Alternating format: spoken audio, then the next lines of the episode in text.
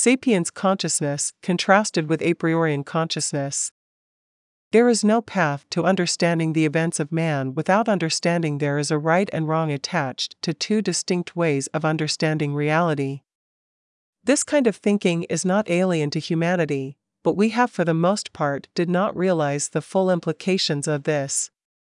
If there truly is a right and wrong, there is a right or natural way to live. But if there truly is a natural way to live that is right, then all other ways are wrong, and those who live in these ways are wrong. The people, assuming they exist, who live right are not the same class of persons who do not live the right way. The realization thrusts upon us is that there are two races, two realities, and two distinct consciousness. These two peoples are not compatible with each other. They exist as enemies of one another. Their positions and thinking and lifestyles cannot be reconciled. Reality is literally a war to the last man. One group or the other will ultimately be obliterated. All we must do is postulate that there is a right way to live, a truth to be found, and we must accept there are two realities, and each is incompatible with the other. If knowing the truth is one form of consciousness, then the holders of the lie express another type of consciousness. Both races express a form of consciousness. Both express an attribute of a class of persons, or a race. There are two races in this world and two fundamentally different understandings of reality. The distinction is logical, and therefore it is true by definition. There is no ultimate reality one can compare the two possibilities with, to see which one is the truer. There is no external standard that exists by which the two paradigms can be compared, side by side, and rated. These are the realities, and the only thing that can be done is to compare them on their own merits. Mankind can rate the one reality in terms of the other. But this means the one is always a lie compared to the other. The only other option is to compare them on their own merits. Which one corroborates its claim, and which one fails to substantiate its postulates. But beyond each being the critic of the other, or the judge of itself, there is no other steps or process that exists by which we can determine which reality is truer or more valid and which false. That is, there is no standard against which to judge reality than reality itself. Mankind sits in judgment regarding the two realities. Which reality he or she chooses determines which race he or she belongs to. Which race one is part of determines which reality one is in and which reality one believes in. The race of the person is defined by and defines the consciousness of the person. The question is no longer if there are two realities, or if there is a truth and lies. We cannot believe otherwise. What must be questioned is if there is a line dividing them or if this is all an illusion. If there is no way to divide the one reality from the other, then in truth, only one reality exists, and it encompasses all our conceptions and assumptions about what is real and true. There is but one reality for some people. The one reality has many manifestations and interpretations, but ultimately a fixed and stable reality exists that can only be known tangentially, that is, indirectly. This is called the reality of synthetic truth. We cannot know synthetic reality directly. We cannot what is real absolutely.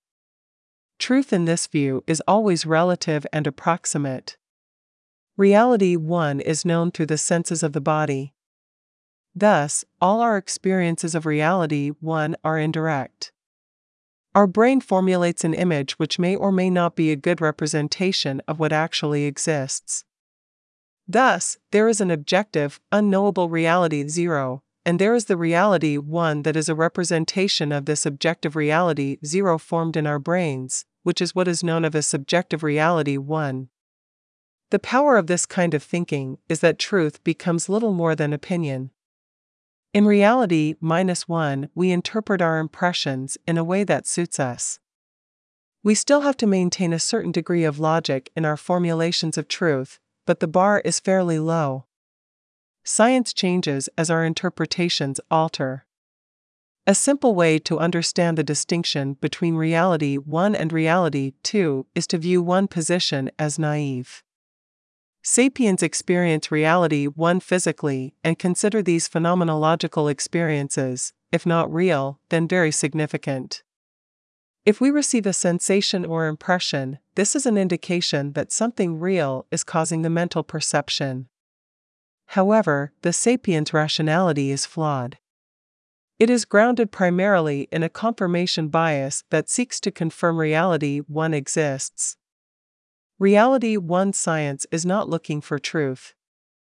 It looks to confirm reality 1 is physical and reality 1 can be explained solely in terms of reality 1 being physical. If the brain is experiencing reality, the brain is part of reality. The reality being experienced includes the brain. From our perspective, a person viewing reality as a real thing appears reasonable. At the subatomic level, one part of reality observing the rest of reality is incomprehensible. Why and how is one part of an infinite, subatomic force field conscious of the other parts? How can a subatomic event such as consciousness congeal at various locations and not elsewhere? How do the elements of consciousness retain consciousness, what holds consciousness together to give it structure?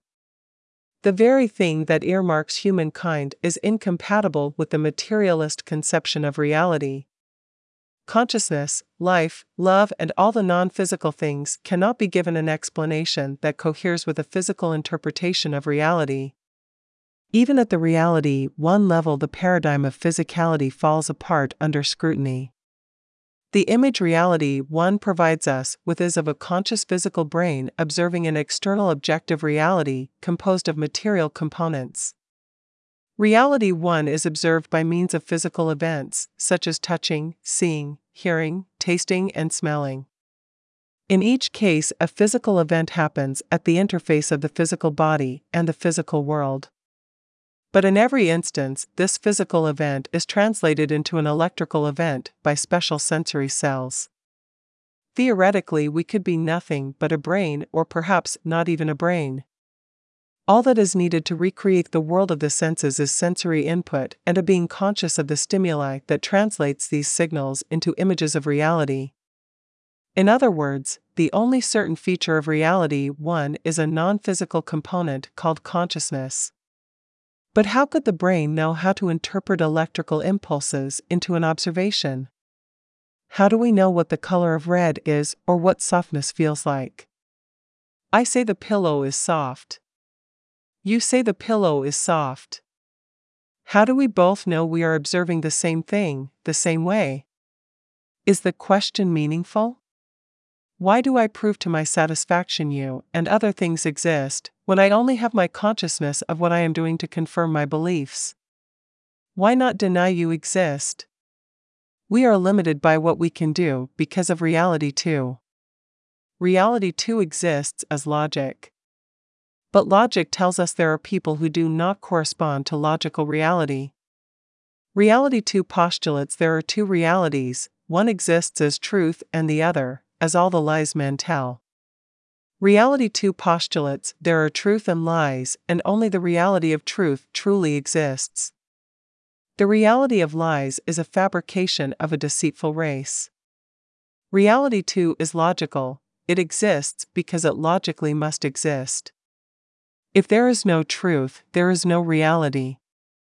One cannot have a reality which is existence, that does not exist. If it exists, its existence is the barometer of truth. We cannot say there is only one reality because we know there are contradictions. This means apart from the reality that is true and exists, there is a reality that is a fabrication and contains only contradictions. To claim truth is relative is a contradiction.